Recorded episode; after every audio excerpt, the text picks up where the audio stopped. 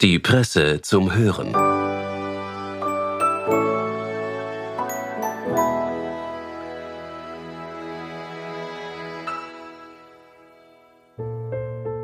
Herzlich willkommen bei einer neuen Folge Die Presse zum Hören.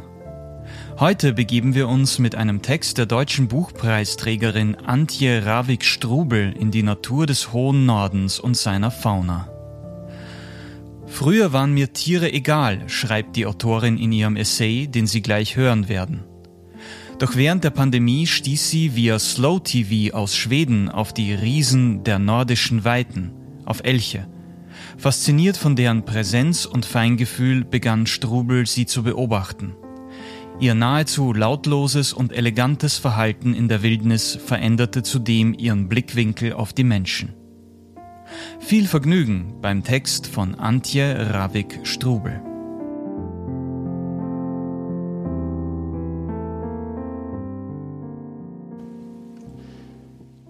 In jenem Jahr, als wir nicht mehr ignorieren konnten, dass unser Dasein auf der Erde nicht grenzenlos und unerschöpflich ist, als der Himmel frei von Flugzeugen die Dimensionen seiner Stille offenbarte, als die Vögel deutlicher als je zuvor zu hören waren und mitten in der Großstadt die Luft frisch und feinstaubfrei nach Urlaub roch und das Tempo der Straßen und Gespräche sich verlangsamte, im Jahr des Zuhausebleibens, des sich Beschränkens, eines sich verengenden und vertiefenden Bewegungsradius, der Rücksichtnahme und des Aufhörens, kamen die Tiere zurück.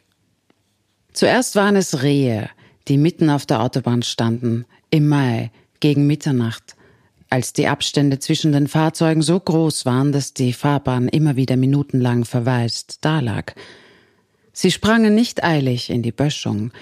Sie standen dort, als hielten sie diesen Streifen Beton in den havelländischen Wiesen nun wieder für ihr Revier. Jedenfalls in diesen Minuten tief in der Nacht. Dann liefen auf der anderen Seite der Welt Pinguine durch ihren eigenen Zoo, als wären sie zu Besuch. Beim Betrachten ihrer Gefährtinnen hinter Glas und Zäunen schienen sie in tiefes Nachdenken versunken.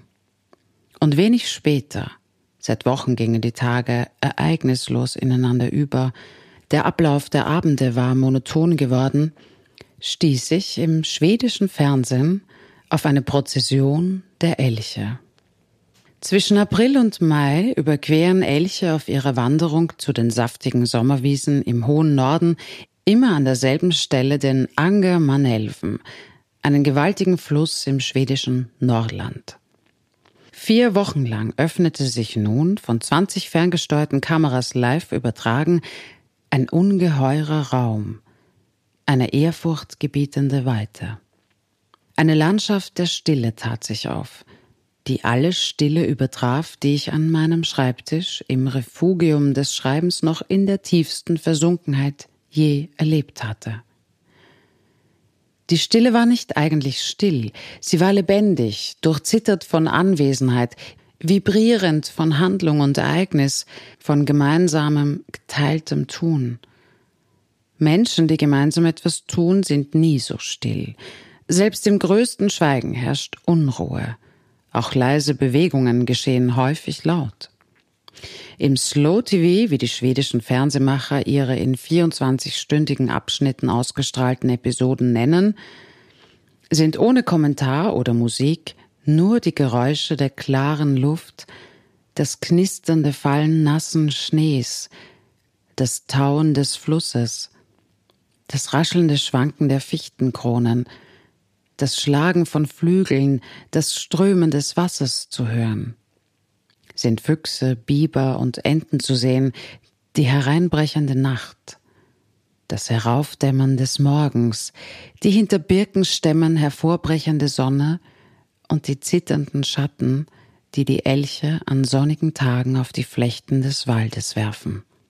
Der Wind rauscht in den Mikrofonen, dann ein Eichelheer, Fasane in der Ferne, so beginnt es. Mit einem Knacken treten Rentiere aus dem Gebüsch. Im weißgrauen Winterfell springen sie über die aufgebrochenen dicken Eisschollen in den tauenden Fluss. Sie haben es eilig.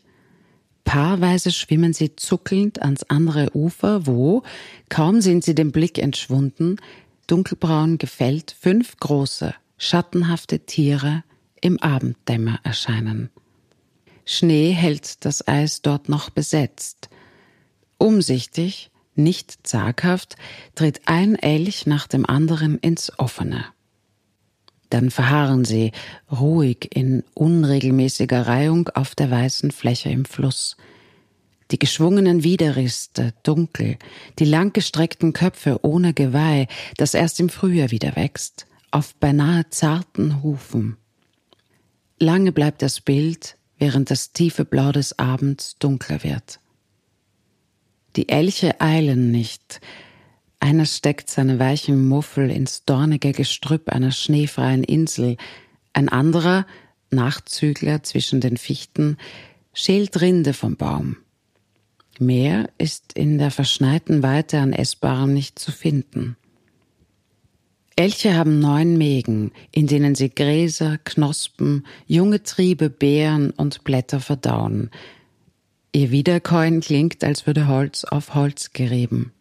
Der erste in der Reihe dreht sich schließlich um, wie prüfend, ob noch alle anderen da sind, taucht einen Vorderlauf tastend in den Strom, und dann stachsen sie nacheinander ins brusttiefe Wasser. Zum Schwimmen ist die Stelle zu flach. Sie könnten schwimmen. Elche lieben die Kühle der Fluten. Sie können sogar tauchen, bis zu sechs Meter tief weil die Nasenlöcher so beschaffen sind, dass sie wie Klappen unter Wasser einfach geschlossen werden können. Von nahem sind die Rosenstöcke an den Köpfen der Bullen auszumachen, braune Knochenauswüchse zwischen Augen und Ohren, aus denen im Lauf des Sommers die Geweihschaufeln wachsen. Wieder an Land lagern die Elche mit nassem, struppigem Fell zum Ausruhen auf Moosen und Blaubeergestrüpp, da beginnt es zu schneien, der nasse Schnee des beginnenden Frühlings. Ihr Kauen, ihr Liegen, selbst ihr Gehen sind von eleganter Ruhe. Manchmal stehen sie nur da zwischen den Birken, neben ein paar Flecken Schnee und schauen und nehmen Witterung auf, aber auch das fast ohne Regung, lautlos, mühelos. Elche sind halb blind, doch ihr Geruchssinn ist hochsensibel. Im Maul besitzen sie ein zusätzliches Geruchsorgan in Form zweier Vertiefungen im Gaumendach. Um es zu benutzen, ziehen sie die Oberlippe hoch. Sie schauen. Sachte drehen sich die runden Ohren hin und her wie pelzbesetzte Antennenschüsseln. Die Körper stehen hoch aufgebockt auf schlanken Beinen. Das Fell ihrer Hinterläufe ist hell, noch weißgrau wie der Schnee, als würden sie Seidenstrümpfe in schwarzen, engen Knöchelschuhen tragen, und so laufen sie auch, mit tänzerischer Leichtigkeit, in Ballettschritten beinahe auch übers Eis. Nichts von jener Schwere, die ihnen oft nachgesagt wird, weil sie so groß sind, bis zu zwei Meter hoch und bis zu drei Meter lang können sie werden, oder weil sie so schattenhaft reglos und überraschend plötzlich mitten auf Fahrbahnen stehen, erschreckend für alle, die ihnen mit dem Auto begegnen. Laut schwedischer Statistik geschieht das 5000 Mal im Jahr.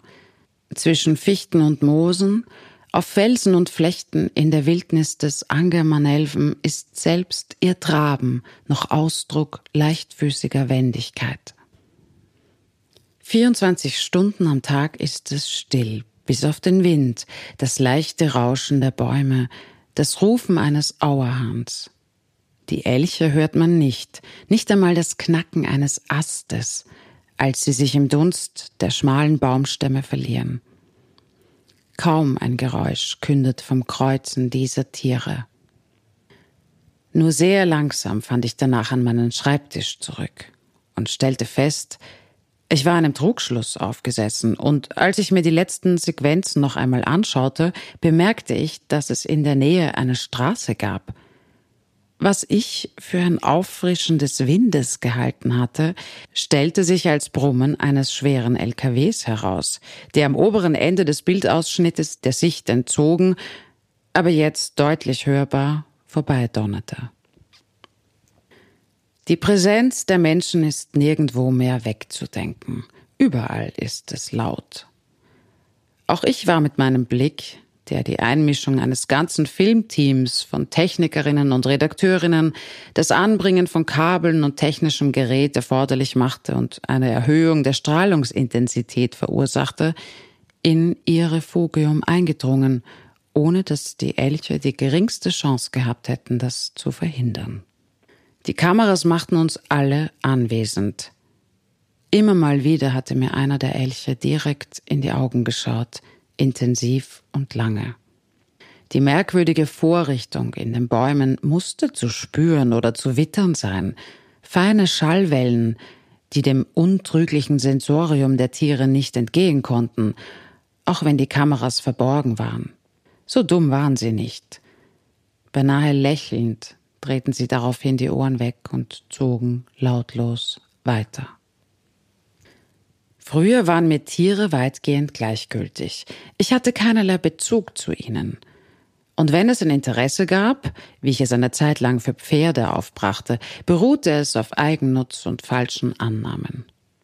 Was Tiere betraf, war ich im Grunde so ahnungslos wie Plinius, der einige Jahre vor unserer Zeitrechnung behauptete, die Oberlippe von Elchen wäre so groß, dass sie rückwärts essen müssten. Oder wie Schiller, der fest daran glaubte, dass sich unter dem Kinn des Elches ein Hautbeutel mit heißem Wasser befinde, mit dem er Angreifer bespritze. Ein Koller aus Elendshaut, schrieb er im Wallenstein. Und Julius Caesar war der Überzeugung, Elche hätten keine Kniegelenke und lehnten sich zum Schlafen an die Bäume, weil das für die Jagd sehr praktisch sei. Man müsse die Bäume nur absägen und könne die Riesenziegen, wie er sie nannte, einsammeln, weil sie umgefallen in Ermangelung von Kniegelenken nicht mehr auf die Beine kämen. Meine Annahmen mögen auch heute noch falsch sein, aber ich bin sensibler geworden, das Zusammenleben mit zwei Katzen hat mich respektvoller und zugeneigt gemacht. Die Erfahrungen des Lockdowns rücksichtsvoller, die Wanderung der Elche ganz und gar verzaubert. Seitdem geht mir eine Frage nicht mehr aus dem Kopf. Gibt es ein Refugium ohne Raub? sich davon zu stehlen, sich aus einer unangenehmen, überfüllten, lauten Lage wegzustehlen, wie ich aus einer monoton werdenden, zudringlichen Pandemie bedeutet, Zuflucht zu suchen an einem sicheren, geschützten Ort. Aber diese Orte sind immer schon die Orte anderer, die mein Eindringen ihres Ortes beraubt, so dass auch sie das Bedürfnis haben könnten, sich wegzustehlen. Nur wohin? Wo finden Sie noch Schutz, wenn am oberen Bildausschnitt schon wieder eine Straße kreuzt? Und selbst wenn es im Norden noch genug Gelände gibt, genug Wasser, Wälder und Steppen, wie lange ist Ihr Schutzraum dann noch kühl genug? Bei über fünf Grad im Winter und über 14 Grad im Sommer leiden Elche an Hitzestress. Da fällt mir die Platzangst ein, die mich vor einigen Jahren während eines Aufenthalts in Indonesien überkam. Die feuchte Hitze, die dort herrschte, verschlug mir den Atem. Ich konnte nicht flüchten, überall war es heiß und feucht. Es gab keine Zuflucht, unmöglich sich wegzustehlen, und vor Panik fing ich an zu hyperventilieren. Die Luft selbst war es, die mir die Luft nahm. Der Luft war nicht zu entkommen. So stelle ich mir vor, wird sich das anfühlen, wenn der Schutzraum Erde eines Tages unerträglich ist nicht nur für die Elche.